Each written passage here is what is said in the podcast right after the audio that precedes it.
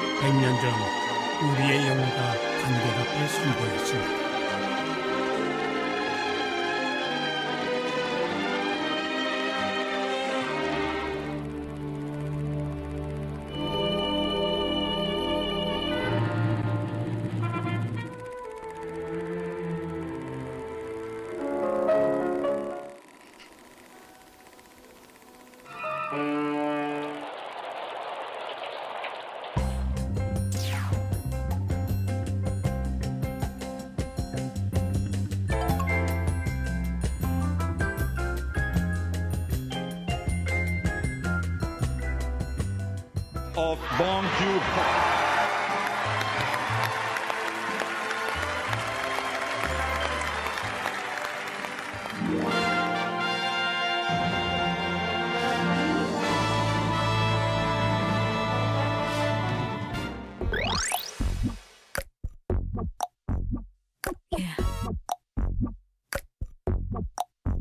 Baby, don't make me spell it out for you. All of the feelings that I got for you can't be explained, but I can try for you. Yeah, baby, don't make me spell it out for you. You keep on asking me the same questions. Why? And second guessing all my intentions. 지난주에 우리 페이스북을 보니까 네. 윤성은 북밴 저 부산 영화제 다녀오신 것 같아요. 네, 다녀왔습니다. 네. 네, 우리나라 영화계의 위상이 전 세계적으로도 상당하죠. 그럼요. 뭐 올해 이제 칸 영화제에서 봉준호 감독의 기생충이 수상한 것으로도 알 수 있다시피 지금 한국 영화에 대한 관심은 굉장히 뜨겁다고 보시면 될 것 같아요. 근데 부산국제영화제 얘기를 하다 보니까 네. 뭐 깐을 비롯해서 세계 3대 영화제도 있고 정말 영화 관련된 축제는 많은데 문학 축제는 없지 않아요? 아무래도 책이 네. 영화처럼 스펙터클하지 않다 보니까 눈에 덜 띄긴 하는데요. 음. 어, 문학과 관련된 축제들도 많이 있습니다. 그래요? 음, 세계적으로 유명한 축제로는 이 프랑스에서 매년 봄에 열리는 그 시인들의 봄이라는 축제가 있어요. 국가적인 행사예요. 어 그래요. 네, 1999년에 시작됐는데 행사가 어떻게 시작되냐면 그 해에 선정된 시를 우편 엽서에 인쇄합니다. 시민들에게 보내기 시작해요. 오. 시민들이 시 한 편을 받아들고 축제가 시작되는 거죠. 그리고 나서 그의 시들을 어떻게 하면 사람들에게 재미나게 알릴 수 있을까 이런 대회도 열고요. 또 그 시에 노래를 붙여서 어떤 음악이 가장 아름다운가 아. 이 홈페이지 가보면 옛날 수상장 노래들 다 들어보실 수도 있어요. 그거 되게 막 낭만적이다. 진짜. 그렇죠. 그리고 뭐 도시로 보자면 에든버러 같은 문학 도시는 그렇죠. 없을 거예요. 에든버러는 유네스코에서 선정한 최초의 국제 문학 도시기도 하고요. 뭐 아서 코난 도일이나 또는 조앤 케이 롤링과 관련된 도시로 도 잘 알려져 있잖아요. 그 국제 책 축제가 열릴 때 뭐 분야를 막론하고 여러 가지 문학에 대한 행사들도 많이 열린다고 합니다. 국내에도 그런 책 축제들이 꽤 있습니다. 어떤 게뭐 있어요? 이를테면 파주 북소리 음. 저희 프로그램과 같은 이름이죠. 어. 또그 홍대 에서 열리는 어, 와북 페스티벌, 음. 또 2년마다 한 번씩 열리는 서울 국제 작가 축제도 네. 있습니다. 아, 발음 발음이 어려워요. 서울 국제 작가 축제. 예, 쟁쟁한 작가들이 한국에 와서 다양한 또 그 문학 담론들을 나누고 또 그 세계의 문학인들이 좀 교류한다는 측면에서 이 서울 국제 작가 축제 역시 지금 또 많은 사람들의 또 관심을 받고 있습니다. 음, 그렇군요. 문학제, 문학을 만날 수 있는 다양한 행사들도 곳곳에 많이 준비가 그렇죠. 오, 되어 있네요. 근데 문학이 사랑을 받는 건 우리 내면에 있는 그런 타자의 얼굴을 발견하게 되는 그런 매력이 아닐까 저는 생각이 드는데 제가 이런 얘기를 하는 이유는 오늘 어떤 퀴즈를 음. 준비했기 때문입니다. 또 이게- 살짝 힘을 줘봤어요. 이게 또 만겨지는 제가. 준비했습니다.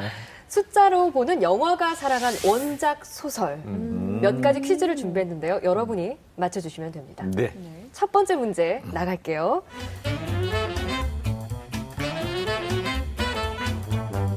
먼저 숫자 1이에요. 음. 한국의 최초이자 최다의 소설 원작 영화는 뭘까요? 힌트는 고전 소설입니다. 홍길동. 홍길동. 홍길동도 훌륭하죠, 사실. 뭐가 떠오르세요? 전 짝으로 전우치전도. 어, 저 강동원 씨가 네, 주연했던 맞아요. 영화. 그렇죠. 예, 네, 그래서 그럼요, 그럼요. 굉장히 재밌게 봤습니다. 네. 꼽아보면 많지 않습니다. 네. 그쵸. 판소리계 소설이라는 게 많지는 열개 남짓이라서 그러니까. 정답을 맞출 수밖에 없는 상황이 네, 아닌가 네. 이런 생각이 아, 그럼 들어요. 시원하게 한번 네. 맞춰주세요. 네, 맞춰주세요. 바로 네. 이리 오너라 업고 놀자 어, 춘향전이죠. 춘향전. 네. 사랑가. 네. 맞습니다. 정답입니다. 마치 영화에 네, 출연하셨던 너무 것처럼. 말씀하시네요. 너는 오늘부터 기안에 올려서 내 수청을 들게 하겠으니 어서 이리 올라오너라. 아래옵기 황성하오나 영화로 얼마나 많이 만들어졌냐면 그 60년대 신상옥 감독 영화 개봉할 때는 다른 감독이 만든 춘향전이 동시 개봉하기도 했습니다. 어, 그래요? 그거 알고 계시는군요. 네, 그때 그만큼 이제 인기가 높았던 재밌었던 거죠. 그 음. 에피소드가 있죠. 그러니까 홍성기 감독, 김지미 씨 음. 배우 주연의 그 작품과 신상옥 감독, 최은희 네. 커플. 그러니까 부부 커플이 붙은 거, 맞붙은 거예요. 동시에. 네. 예, 성춘향과 춘향전. 그래서 누가 이겼게요? 누가 있어요? 아, 너무 결과가 보이지 않습니까? 음. 보이나요? 신상옥 감독의 영화 가 어. 압도적으로 승리했죠. 맞아요. 네. 춘향전을 제가 또 들고 오지 않았겠습니까? 이야. 예, 이렇게 생겼는데요. 네. 이 춘향전을 보면 음, 사랑 이야기인데 이게 어, 청춘 남녀의 정신적인 사랑 이야기뿐만 아니라 또 육체적인 사랑 이야기. 이거 읽으면 어, 이런 아, 정말요? 어, 그렇죠. 그런 반응이 나올 수밖에 없고요. 또 독해를 하다 보면 춘향이가 갖고 있는 캐릭터가 그렇게 단순하지 않다라는 음, 것도 드러납니다. 음, 음. 특히나 이몽룡과의 이별 장면, 그러니까 나 이제 집에 이사 가게 됐어 춘향아라고 음. 말을 전할 때 그때 춘향이가 아, 하는 반응이 남달라요. 어떤데요? 네. 보통 여기에는 뭐라고 되어 있냐면 어, 춘향이 이별의 말을 듣더니 벼랑간 얼굴색을 바꾸며 안절부절이라 불그락 푸르락 눈을 가늘게 뜨고 치맛자락도 와드득 좌르륵 찢어버리고 머리도 와드득 쥐어뜯어 싹싹 비벼 도련님 앞에다 던진다. 오, 강하다. 성격이 있습니다. 오. 네, 춘향이가 그렇게 만만한 예, 타입이 그러네요. 아니에요. 그렇죠. 유교적 관념을 좀 강화시키는 버전으로 훈육하려고 했지만 사람들은 그거는 재미가 없었고요. 뜨거운 사랑, 육체적 사랑도 있었지만 그것보다는 어떤 춘향의 어떤 좀 쟁취하려는 노력 뭐 이런 것들이 더 강조되기도 했었을 것 같아요. 그럼 요즘 시대에 맞게 좀 춘향전을 각색해 본다면 어떤 느낌이 가능할까요? 그거는 뭐 방자전 같은 작품에서 이렇게 등장을 했는데요. 이번에는 좀 그 방자가 춘향에 대한 그 지고지순한 그런 사랑을 보여주는 헌신적인 남성으로 나타나잖아요. 그리고 이제 본인은 굉장히 돈을 많이 벌고 굉장히 그 경제적인 그 위치가 또 지금은 어떤 계급 사회를 결정하는 그런 부분이기 때문에 이제 그런 영화가 이제 좀 어떻게 보면 현대적으로 각색된 그런 작품 중에 하나라고 볼 수가 있을 것 같습니다. 숫자로 보는 영화가 사랑한 원작 소설 두 번째 문제 나가겠습니다. 네. 이번 숫자는 38입니다. 38. 작품 중에서 가장 많이 영화로 제작된 작가. 38이라는 숫자가 히트예요. 누구일까요? 요즘엔 그만큼 다작을 한 작가 자체도 찾기가 힘든데요. 그죠? 그리고 무엇보다 예, 38번이나 만들어졌다는 게 놀라워요. 한 작가의 작품이. 그러니까 작품이 30개가 넘는다는 얘기고 그러니까요. 그렇죠. 그 중에 영화화된 게 38편. 음, 38은 이 작품의 숫자였는데요. 한국영상자료원에 따르면 최인호 작가의 작품 어머니는 죽지 않는다 등 19편이 영화로 만들어졌고요. 그가 쓴 각본이 19편. 그래서 합이 38편. 정답은 최인호 작가였습니다. 아, 네. 그렇군요. 사실 최인호 작가는 70년대를 대표하는 한국의 청년 작가 네. 또는 대학의 문화라든지 저- 뭐 이런 정서를 잘 대변했었다고 얘기하고요. 네. 28살에 신춘문예에 당선이 됐으니까 사실 아주 젊은 거고요. 별들의 고향. 여러분들이 작품도 이해하지만 그 당시에 별들의 고향이 영화계를 완전히 휩쓸었던 그런 어떤 어떤 명작이 아닌가라는 생각이 들어요. 거기 명대사가 하나 나오잖아요. 혹시 네. 기억나세요? 뭐 여러 대사가 있기 때문에 제가 해야 되나요? 그 네. 신성일 씨가 되게 느끼하게 한 대사여가지고 네. 제가 하기에 좀 민망하긴 한데 네. 경아 오랜만에 함께 묵어보는 이런 대사. 거기서 이제 굉장히 그 영화의 OST 네. 어, 나그대에게 모두 드리리. 네, 그 이장희 선생님의 노래가 나옵니다. 네. 그 밖에는 어떤 작품이 있었죠? 이 당시 70년대가 군부 독재 시대였고 그렇죠. 여전히 억압적인 시대였기 때문에 어떤 청년들이 분출하지 못하는 에너지나 고민들이 있었죠.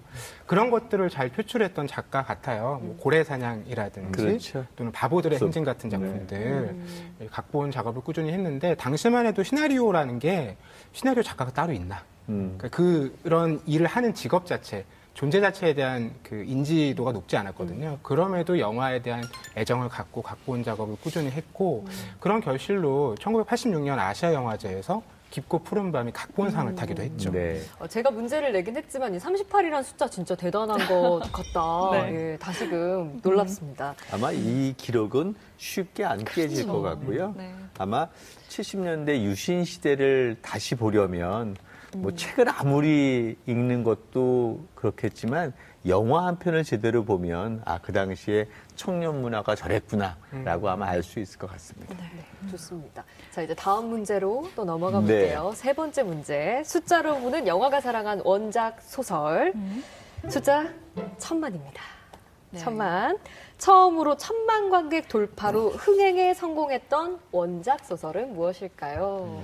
이건 전 소설은 모르지만 영화는 알기 때문에 네 실미도죠. 실미도. 네. 당시에 누적 관람객 수가 1,100만 명? 네. 이거 엄청난 거잖아요. 근데 영화 개봉할 때 한 이 정도 되리라고 상상을 했던 걸까요?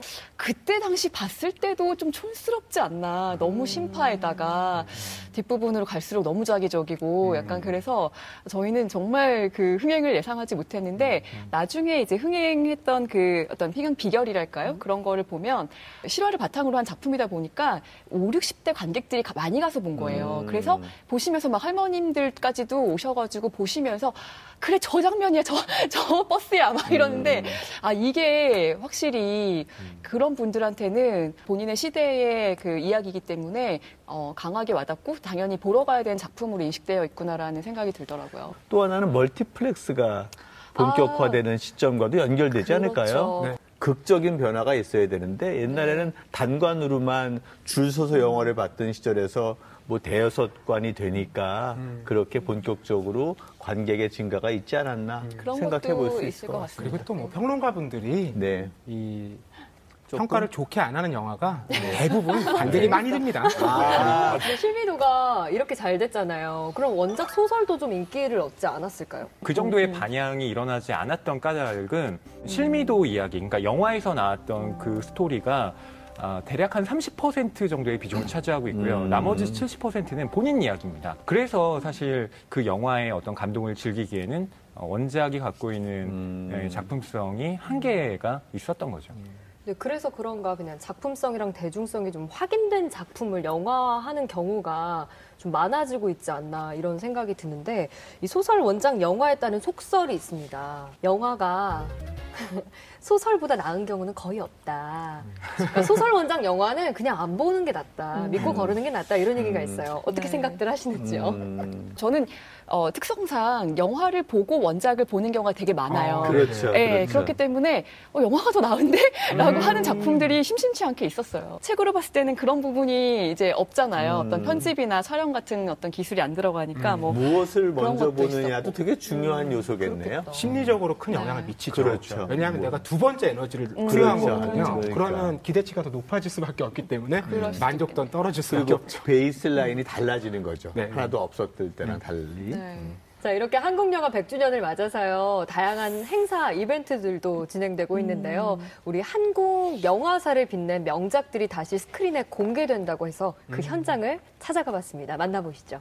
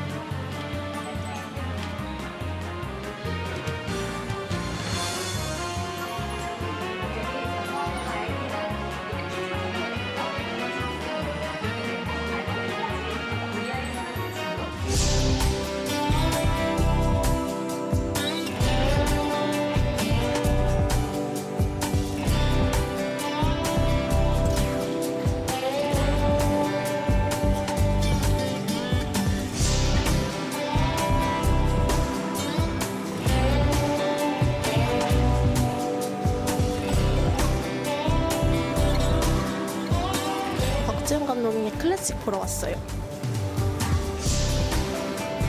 클래식을 다시 보러 왔어요.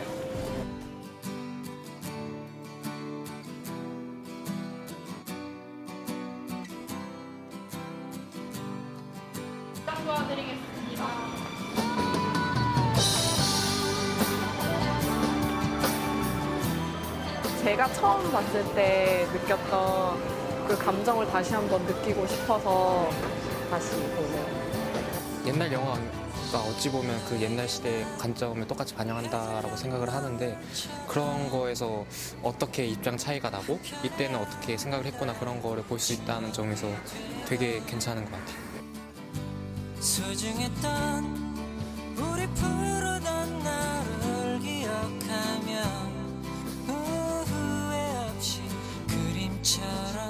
저는 좀 다양한 장르를 시도해봤으면 좋겠어요. 뭐 한국 영화에서도 약간 감독들이 더 본인의 의견을 표출할 수 있는 그런 독특한 영화가 많이 좋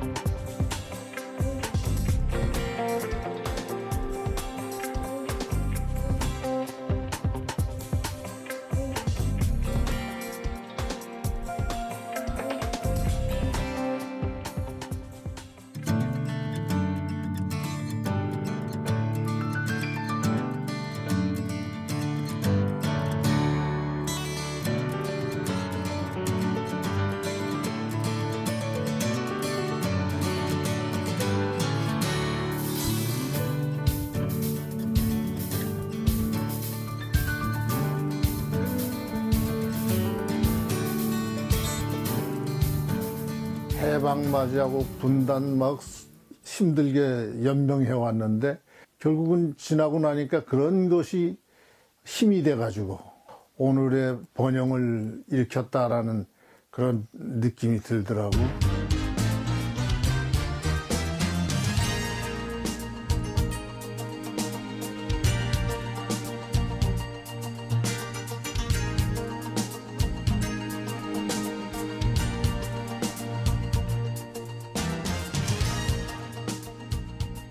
무엇이 이 한국 영화의 100년 동안에 굉장히 중요했나?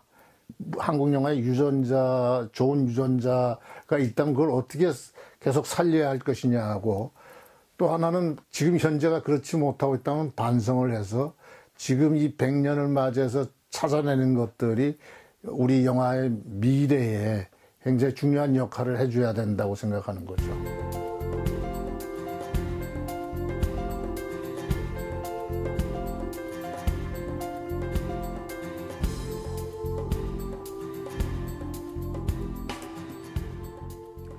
소설이든 영화든 내 마음속에 탁 정말 마음에 드는 작품은 오래도록 자리를 하기 마련이잖아요. 관객들을 사로잡은 소설 원작 영화 더 만나보도록 하겠습니다. 우리 윤성은 북반의 원픽 어떤 작품일까요? 어, 오늘 이제 한국 영화 100년 기념을 생각하면서 우리가 준비한 주제이기 때문에 어, 신사옥 감독님이 사랑손님, 사랑방손님과 어머니의 원작이었던 사랑손님과 네. 어머니를 한번 가져와 봤습니다. 아버지의 옛날 친구인데 오늘부터 저 사랑방에 계시게 됐으니까 어서 인사해야지. 어서. 옳지. 옳지. 엄마? 나그 손님한테 인사했어. 어, 잘했다. 그 아저씨 참 마음 좋게 생겼지? 오, 내도. 그럼 사랑방으로 가보세요. 어, 영화를 모르시는 분들도 그 오키의 그 나레이션 성대모사도 많이 하고 맞아요. 그렇죠. 맞아요. 삶의 아저씨 장- 막 이런 거. 아저씨. 되게 오셨을라고 뭐 이런 거 있었잖아요. 되게 이제 우리는 그걸 웃으면서 얘기를 하긴 하는데 당시에는 그게 뭐 웃기려고 했던 그런 이제 어, 톤은 아니었고 다 그때 성우가 네, 했었으니까 그렇죠. 예. 그런데 정말 그 사랑 손님과 어머니 사이의 미묘한 감정을 어떻게 표현해내느냐가 관건인 영화였는데 어, 이 작품도 굉장히 그런 것을 잘 표현해냈기 때문에 명작으로 지금까지도 꼽히고 있거든요 한국 영화사에서 그래서 이제 가져와 봤습니다 주요 근데 그 소설도 그렇고 영화도 그렇고 오키가 서술자잖아요. 네. 왜 오키가 서술자일까요? 너무 어린아이인데. 음, 아무래도 어린아이는 그, 아, 저, 제- 저 사람들이 지금 약간 요즘 말로 하면 썸을 타는구나, 뭐, 이런 거에 대해서 좀 모르잖아요. 무디잖아요. 이제 그렇기 때문에 그냥 객관적으로 그걸 묘사를 하고 싶어 했었던 것 같아요. 그러니까 주인공이 직접적 서술하는 것보다 오히려 제3자적 시선으로 바라보면 상황을 조금 더 구체적으로 설명할 수 있고요. 그런 것들이 오히려 영화 제작에도 더 도움이 되지 않았나 싶어요. 그 영화의 카메라의 시선이 어쩌면 오키의 시선으로 돼서 제3자적인 서술도 가능하고 이게 뭐 소설이라는 것보다는 영화가 훨씬 더 그 객관적인 시선이 들어가니까 네. 그래서 성공할 수 있었다는 생각도 드네요. 제가 기억에 남는 장면과 그 책에서도 이제 나온 장면인데요. 엄마가 피아노를 쳐요. 자기의 음, 어떤 감, 감정을, 아, 그 풍금이고 여기 이제 영화에서는 이제 피아노를 치는데 어, 자신의 감정을 이렇게 표현합니다. 막 약간 좀 자기가 사랑받고 있다는 느낌이 들 때는 어, 굉장히 로맨틱한 그리고 이제 나중에 되게 슬픈 감정이 이제 내가 이루어질 수 없는 사랑에 대한 슬픈 감정이 올라올 때 굉장히 격정적인 예, 그런 피아노를 치는데 그 장면 조금 읽어 드릴게요. 네. 요새 와서 어머니의 하는 일이란 참으로 알 수가 없는 노릇입니다. 어떤 때는 어머니도 퍽 유쾌하셨습니다. 밤에 때로는 풍금도 타고 또 때로는 찬송가도 부르고 그러실 때에는 나도 너무나 조- 너무도 좋아서 가만히 어머니 옆에 앉아서 듣습니다. 그러나 가끔 가끔 그 독창은 소리 없는 울음으로 끝을 맺는 때가 많은데 그런 때면 나도 따라서 울었습니다. 그러면 어머니는 나를 안고 내 얼굴에 돌아가면서 무수히 입을 맞추어 주면서 엄마는 오키 하나문 그뿐이야. 응, 그렇지. 하시며 언제까지나 언제까지나 우시는 것이었습니다. 이게 지금 다시 들으니까 옛날에 봤던 그 느낌이랑 또 다르네요. 음. 엄마한테 조금 이입되는 게 있어요. 이제 성장을 한 거예요. 그러니까요. 아. 자, 관객을 사로잡은 소설 원작 영화 이번에는 우리 허이 북번지스가 추천해 주실까요? 네, 저는 트루먼 커포티의 이 티파니에서 아침을 이라는 음. 작품을 아유. 들고 왔습니다. wider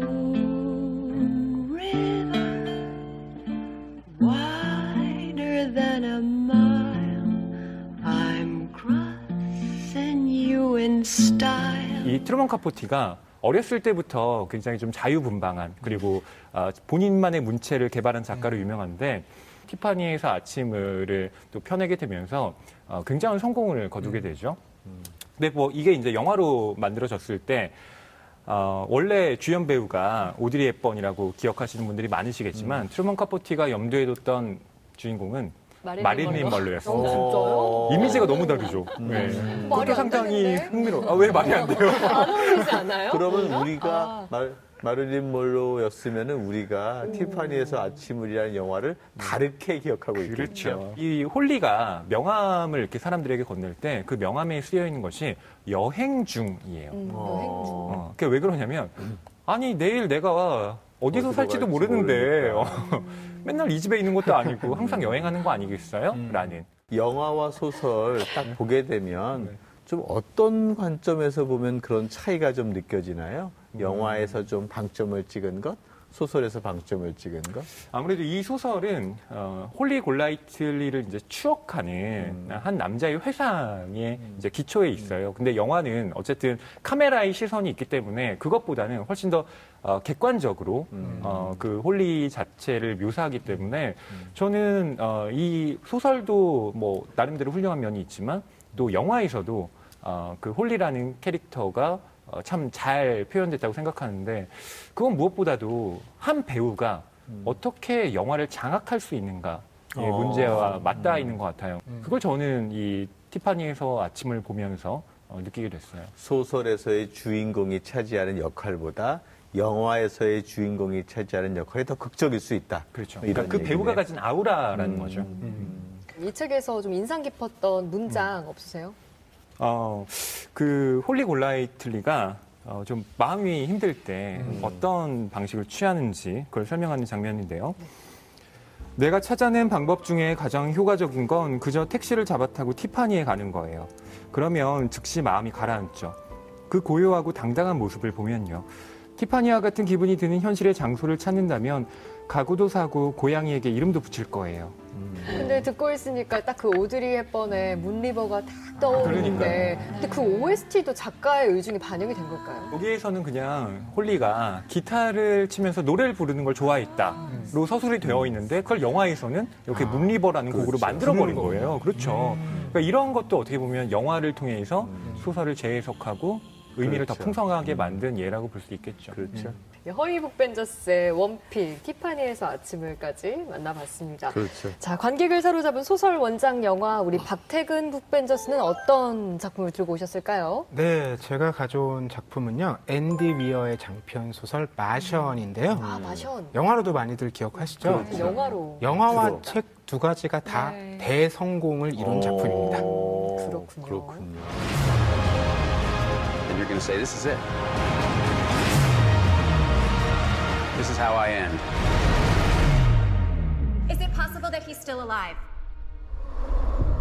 그걸 보면서 저는 내가 만약에 그 화성에 가서 있다면 내가 살아남을 수 있을까? 뭐 이런 걱정도 들고요. 문과형 인간은 안 되- 안 되는 거죠. 또 소설가가 어떻게 그렇게 문과형 인간형이 아닌 이과형 인간의 지식을 잘 알 수 있을까? 뭐 이런 생각도 들더라고요. 이 작가는 어려서부터 SF 매니아였어요. 그리고 캘리포니아 공과대학을 나와서 공대생이네요. 컴퓨터 그러니까. 프로그래머로 일을 하다가 게임 개발도 하다가 혼자 웹사이트에 글을 올리기 시작합니다. 근데 이게 엄청난 화제가 돼서 어, 전자책으로 자비 출판을 했다가 그게 종이책으로 나오고 바로 리들리 스콧 감독에 의해서 영화화가 되는 겁니다. 이 시기가 한 5년밖에 안 돼요. 어, 그렇게 짧은 네, 시기에. 반짝 스타가 된 거예요. 어. 네. 이 영화의 주연을 또 맷 데이먼이 맡았잖아요. 음, 근데 네. 그 맷 데이먼이 인터스텔라에도 음. 또 한 행성의 표류에 있는 네. 인물로 나와요. 표류 전문가네요. 그러니까요. 네. 그래서 그 영화를 이렇게 나란히 보고 있으면 맷 데이먼이 여기에서는 굉장히 이제 뭔가 좀 선한 인물처럼 그려지는데 예, 인터스텔라에서는 또 그렇죠. 자기의 생존을 위해서 남을 어. 구렁텅이로 몰아넣는 예, 그런 캐릭터를 보여준다는 점에서 일종의 상호 텍스트 성이라고 하죠. 음. 예, 서로 좀 겹쳐지는 부분이 있어요. 제가 이 작품을 원픽으로 골라온 이유는요. 소설과 영화가 갖고 있는 장점이 뚜렷해요. 그리고 그 두 가지가 보완해 줍니다. 영화를 보면 아 이게 사람들이 저런 환호 속에서 돌아오고 관심 속에서 돌아오지만 홀로 저기서 몇백일을 지낸 거잖아요. 그 괴로움이 어떨까? 그게 작품엔 소설엔 들어가 있겠지. 이런 궁금증을 갖고 이걸 읽게 되고요. 소설을 읽을 때는 결국 모든 전 지구인의 응원을 받고 돌아오는데 그 뜨거운 환호와 관심이 이 작품에 그렇게 많이 드러나진 않습니다. 근데 영화엔 그게 굉장히 아름답고 그렇죠. 스펙터클하게 드러나거든요. 그렇죠. 네. 하나를 보면 다른 하나가 궁금해지는 작품입니다. 어떤 분들에게 추천해주고 싶으세요? 아, 이 책은요. 아, 세상에 나 혼자밖에 없어. 음. 이런 외로움을 느끼시는 분께 마크 와트님보다 외로우셨을까요? 라고 되물으면서 네. 그럼에도 당신을 응원해주는 많은 사람들이 있고 손을 건네면 손잡아줄 사람들이 있을 것이다. 이런 응원의 메시지를 전해드리고 싶습니다. 북벤이 그렇게 많이 활용하고 계신 것 같은데. 저는 하여튼 그 주인공의 어떤 긍정성 음. 끝까지 정말 나는 어, 살아남아야겠다라는 포- 삶을 포기하지 않는 그 자세가 너무 와닿았어요. 그럼 이 책에서 우리 박태근 북벤의 마음을 울린 네. 그 명문 네. 혹은 밑줄 그은 문장들 좀 들어볼 수 있을까요? 네, 제가 밑줄 그은 부분을 따로 써왔는데요. 어. 한번 읽어보겠습니다. 네.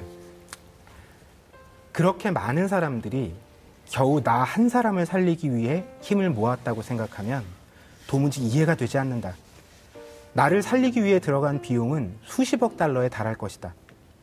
괴상한 식물학자 한 명을 구하기 위해 그렇게 많은 것을 쏟아붓다니 대체 왜 그랬을까? 나는 그 답을 알고 있다. 모든 인간이 기본적으로 타인을 도우려는 본능을 갖고 있기 때문이다. 가끔은 그렇지 않은 듯 보이기도 하지만 사실 그렇다. 자, 과거부터 현재까지 소설 원작 영화에 대해서 쭉 살펴봤는데요. 또 하나의 소설 원작 영화죠. 82년생 김지영이 또 곧 개봉을 앞두고 있습니다. 이 소설이 나왔을 때도 페미니즘 논란이 있었는데 영화 때도 마찬가지라고 해요. 이 82년생 김지영이 어떤 이야기를 담고 있는지 잠시 만나보고 오시죠.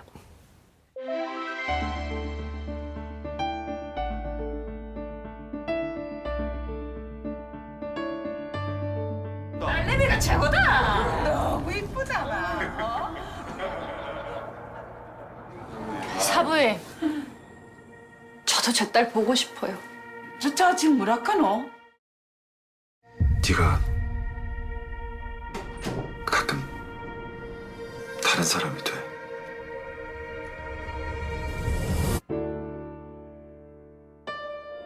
하고 싶은 게 많았습니다.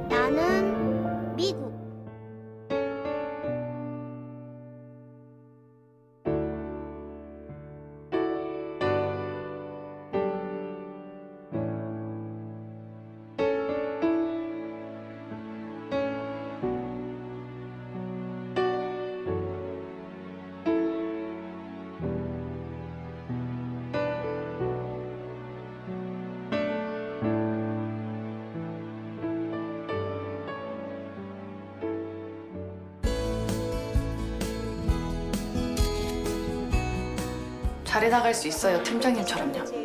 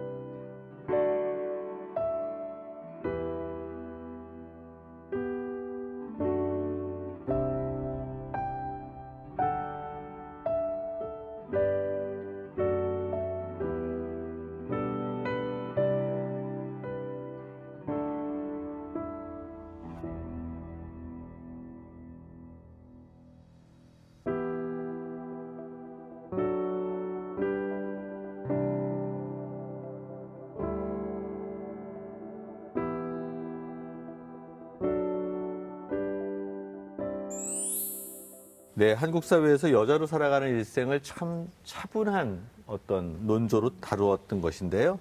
우리 사회의 무의식적으로 남아있는 가부장제, 그리고 남성 중심의 사고에 대한 문제를 담았음에도 불구하고 아주 페미니즘계에서는 엄청난 논란이 이루어지고 있는 것은 어쩌면 이 책이 제대로 된 문제 제기를 하고 있는 것 때문이 아닌가라는 생각도 하게 돼요. 네. 82년생 김지영이 처음 출간됐을 때는 이렇게 화제작이 아니었습니다. 아주 큰 판매 부수를 기대한 작품도 아니었고요. 내용에 대해서 그런 지금에 일어나는 논란들이 붙지도 않았어요. 그런데 그 즈음부터 뭐 미투 이슈라든지 또 강남역 살인 사건이라든지 한국 사회 여러 가지 페미니즘과 관련된 목소리들이 올라오기 시작하면서 마치 그 전체적인 그 상황들을 대변하는 하나의 작품처럼 된 거죠. 그리고 반대하는 입장에서는 공격을 하려면 포인트가 필요한데 이 작품이 그 포인트가 된 겁니다. 그러면서 작품 자체가 갖고 있는 어떤 내용이나 의미보다 더 큰 논란들이 계속 확대 재생산되고 있는 상황인 거죠. 저도 그런 논란을 그 키울 일이 아니라는 생각이 들거든요. 아, 이런 부분이 있구나. 여성으로 태어났을 음. 때 이런 사회적인 어떤 시선이라든가 이런 것들을 자연스럽게 체화하면서 성장하게 되겠구나라는 걸 좀 알게 해주는 그런 소설이지, 이렇게 페미니즘 논쟁과 논란과 서로 이렇게 약간 그 또 특히나 영화 같은 경우에 또 이제 캐스팅 되자마자 또 이렇게 그 배우들에 대한 그렇죠. 안티들까지도 있었는데, 그럴 작품이 아니라는 생각이 좀 듭니다. 근데 저는 어, 이 정도의 그 폭발력을 가지게 된, 어, 그러니까 논란의 중심에 서게 된 것 자체가 약간은 서글픈 지점도 있어요. 그러니까 뭔가 하면 어, 82년생 김지영이 어, 제기하고 있는 문제가 사실은 굉장히 급진적인 게 아니에요. 예. 그러니까 이거 어떻게 보면 어, 그냥 이 정도의 어떤 젠더 어, 문제를 어, 이렇게 건드렸구나 정도로 파악될 수 있습니다. 그런데 거기에 대해서 우리가 갖고 있는 어, 일반 어떤 대중의 무의식이라는 것이 어, 이것조차 받아들이기 어려워하는 거예요. 어, 이거 그냥 어, 남자들에 대한 공격 아니야? 어, 이거 일- 남성 일반을 싸잡아서 공격하는 거야. 어, 이런 식으로 반응하는 어, 이런 양태들이 저한테는 굉장히 좀 슬프게 다가오더라고요. 아, 이 정도밖에 못 왔구나라는 것. 저는 이 책을 읽으면서 되게 공감되는 부분이 음. 많았거든요. 근데 학창 시절에 이런 일 있었지 하고 정말 밑줄 그으면서 본 장면이 있어서 소개해드리고 싶어요. 교복 치마는 무릎을 덮어야 했고 엉덩이와 허벅지의 굴곡이 드러나지 않아야 했다. 얇고 하얀 하복 셔츠는 속이 많이 비쳤는데 셔츠 안에 목둘레와 진동이 둥그런 전형적인 흰색 러닝 셔츠를 반드시 입어야 했다. 끈나시도 안 됐고 면티도 안 됐고 색이 있거나 레이스가 있는 것도 안 됐고 브래지어만 입는 것은 절대 절대 안 됐다. 이런 부분이 나오는데 저는 여고를 다녔는데 그 치마 안에 체육복 입는 걸 못하게 했어요. 근데 아이들은 선생님만 안 보이면 반드시 입고 뛰어다녔죠. 근데 그런 기억이 딱 불러오게 되더라고요. 근데 이제 김지영 씨가 이제 그런 여고 생활을 하고 음. 사회에 나가면서 겪게 되는 장면이 또 나타나잖아요. 이걸 보면서 정말 야 이게 이런 상황이 있었고 지금도 있겠구나라는 생각이 들어서 마음이 아픕니다. 한번 읽어보겠습니다. 여러분이 거래처 미팅을 나갔단 말입니다. 그런데 거래처 상사가 자꾸 좀 그런 신체 접촉을 하는 겁니다. 괜히 어깨도 주물주물하고 허벅지도 슬쩍슬쩍 만지고 엉 그런 거 그런 거 알죠? 그럼 어떻게 하실 거예요? 뭐 이렇게 뭐 질문을 한다면 네. 도대체 어떤 답을 원하는 건지 사실 상상하기 어려운 건데 이런 일들이 비일비재했죠. 네, 범죄죠. 네, 이럴 때 현명한 대응법은 이런 겁니다. 잘못 들었는데 다시 한번 말씀해 주시겠어요? 라고 해- 하고요. 다시 말할 때 녹음을 합니다. 그렇죠. 그리고 바로 신고를 하는 겁니다. 그렇죠. 저는 이 소설에서 그 남편과 이제 대화를 하는데 아 이제 아이를 낳게 되고 또 내가 어, 또 직장도 뭐 이렇게 같이 다니고 하려면 이게 너무 고민이 되는데 어떻게 할까? 이렇게 김지영이 어, 이렇게 범민에 빠져 있는데 그때 남편이 이런 얘기를 합니다. 괜찮아. 내가 도와줄게. 이게 아무 문제가 없다고 생각하시죠? 너무 잘 살리셔서 문제가 없는 것처럼 느껴졌어요. 그렇죠. 예. 같이 하는 거죠. 이게 도와준다라는 말에 음. 대해서 예전에는 아, 그래 남편이 도와주는 게 어디야. 그것만으로 다행이지. 어, 이렇게 생각됐던 어떤 젠더 관념이 이제는 바뀌게 된 거죠. 이제 도와준다 그, 런 말을 하는 남자랑 절대 만나지 마라는. 이제 문화로 된 거죠. 조금씩 변화하고 있는 것 같아요. 제가 82년도에 대학을 갔거든요. 아. 정확히 20년 차인데요. 네, 82학번 이창현. 82학번이죠. 82학번 이창현인데 제가 대학에 가서 62학번 교수님이 가리키는 강의를 들으면서 그때 제가 이런 얘기를 했어요. 왜 선생님들의 가치를 우리에게 강요하십니까? 여- 선생님들은 너무 80년대를 모르시네요. 이제 이런 얘기를 했는데 어쩌면 내가 김지영한테 그런 얘기를 듣는 상황이 아닌가 이런 생각을 하게 되네요. 네. 근데 책에서도 질문을 던지지만 이런 법이나 제도가 가치관을 견인하는 걸까요? 아니면 그 반대일까요? 가치관이 어렵죠. 좀 먼저 견인하는 경우가 더 많은 것 같아요. 요즘 시대에는 이런 법은 이런 제도는 어울리지 않는다. 음, 뭐 음. 이런 호칭은 그런 요번에- 생각이 따르고 그 다음에 법이 바뀌고 그 많은 경우는 법에 이미 어, 음, 많은 것들이 들어 그치, 그쵸. 있습니다. 예. 그런데 그걸 구체화시키고 현실에 적용시키는 과정에서 우리가 그 법에 있는 내용들을 충분히 이제 알거나 체화하지 못했기 때문에 그냥 현실에서 관습법처럼 어기고 있는 것들이 너무 많은 거죠. 그쵸, 그쵸. 뭐 10년 전이든 20년 전이든 뭐 성추행, 성희롱 다 법적으로 문제가 있었고요. 성별에 의한 차별은 애초에 헌법에 굉장히 앞부분이 나와 있지 않습니까? 그런 걸 생각하지 못하는 거죠. 그러니까 뭐가 먼저라기보다는 어, 되어 있는 것들을 충실히 지키고 그리고 여전히 미진한 부분들을 적극적으로 개척해 나가는 그런 자세가 필요한 것 같습니다. 최근 들어서 성인지 감수성이라는 거 네, 네. 뭐 이런 거 얘기했는데 옛날에는 이런 거 인- 용인 안 됐죠. 아무도 인정을 안 했는데요. 사실 뭐 유력한 대선 주자로 꼽혔던 충남지사가 사실은 그 대법원에서도 유죄 판결을 네. 받게 되잖아요. 이런 것들은 어쩌면 우리 사회의 어, 촛불 혁명 이후에 미투 운동이 조금 여성 운동으로서 상당히 부각되고 우리 법조계의 판결도 변화시키게 된 하나의 결과물이 아닌가 생각해 보게 됩니다. 네. 근데 그 아는 것이 이제 변화되어야 한다라는 음. 것, 어, 우리가 계속 이제 개몽되어야 한다라는 것, 어, 그거 자체는 굉장히 중요한 음. 어, 문제 제기지만 동시에 그것이 갖는 한계도 82년생 김지영의 이미 소설에서 지적을 하고 있어요. 그렇죠. 그러니까 82년생 그 김지영이 정신 상담을 받는데 음. 그때 의사가 그래 김지영 씨가 이런 일을 겪었구나 어, 이렇게 안타까워하면서 동시에 자기 병원에서 일하고 있는 그 간호사에게 어, 전혀 변화된 바 없는 없는 예, 그런 그런 언행을 그렇죠. 하잖아요. 맞아요. 그러니까 이게 과연 어, 변화가 될 수 있다고 보느냐? 그러니까 그런 일차적인 아주 그 표면만 깨트리는 변화는 어, 지금 중요한 게 아니다. 보다 심층적인 그렇죠. 어, 네. 변혁의 물결이 필요하다라는 걸 또 이 작품이 제기하고 있기도 합니다. 굉장히 구체적인 어떤 실천의 그 어, 강령들이 필요한 것 같아요. 음, 음. 네, 그냥 이제 어떤 가치관은 조금씩 많이 변화해 가고 있는데 그렇게 해야 된다라는 것과 그렇게 하고 있다라는 거는 지금 잘 같이 가고 있지 못하니까. 김지영이 자신의 목소리를 찾으려면 어떻게 해야 되는 걸까요? 지나간 이야기, 앞선 세대 이제 이런 부분에 있어서는 거기서 롤 모델을 찾기가 어렵습니다. 방법을 찾기가 쉽지가 않아요. 이 현장에서 지금 그 문제를 훨씬 더 각박하게 느끼고 적극적으로 목소리를 내고 있는 다음 세대들의 목소리에 귀를 기울인다면 아, 우리가 그간 찾지 못했던 새로운 목소리를 찾을 수 있지 않을까 그런 생각을 해봅니다. 오늘 이렇게 한국 영화 100주년을 기념해서 음. 소설 원작 영화 얘기 나눠봤는데 다들 어떠셨어요? 요즘에는 문학에서도 영화를 많이 다룹니다. 음. 어, 그 얘기는 문학과 영화의 관계가 어, 분리되어 있는 것이 아니라 불가, 어, 불가분하게 얽혀 있다는 것. 어, 그것을 이제 규명하는 것 자체가 어, 그 작품의 의미를 굉장히 풍성하게 한다는 것. 어, 그것을 다시 한번 좀 깨닫는 시간이었어요. 네. 이 100주년 맞아서 한국 영상자료원에서 나쁜 여자, 이상한 여자, 죽이는 여자 특별전을 하고 있더라고요. 여기 나온 작품들을 보니까 아 우리 사회가 그간 많은 변화를 해왔구나 이런 느낌을 받았어요.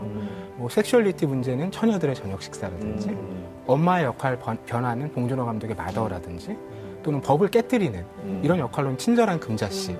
이런 것들을 다시 돌아보니까 아, 없었던 게 아니구나. 그간 끊임없이 이렇게 문을 두드리고 시도했기 때문에 이만큼 와 있구나. 이런 생각을 해봤거든요. 오늘 이 자리도 그런 의미로 남으면 좋겠어요 야, 박수 한번 쳐야 되겠다. 네, 이제 소설 원작 영화를 볼 때 느낌이 좀 남다를 것 같다. 예, 그런 생각이 드는데요. 오늘 방송 좋았나요? 방송에 대한 응원 이렇게 표현해 주세요. 다운로드하기, 댓글 달기, 구독하기, 하트 주기. 더 좋은 방송을 위해 응원해 주세요. 다운로드하기, 댓글 달기, 구독하기, 하트 주기. 기억하셨죠?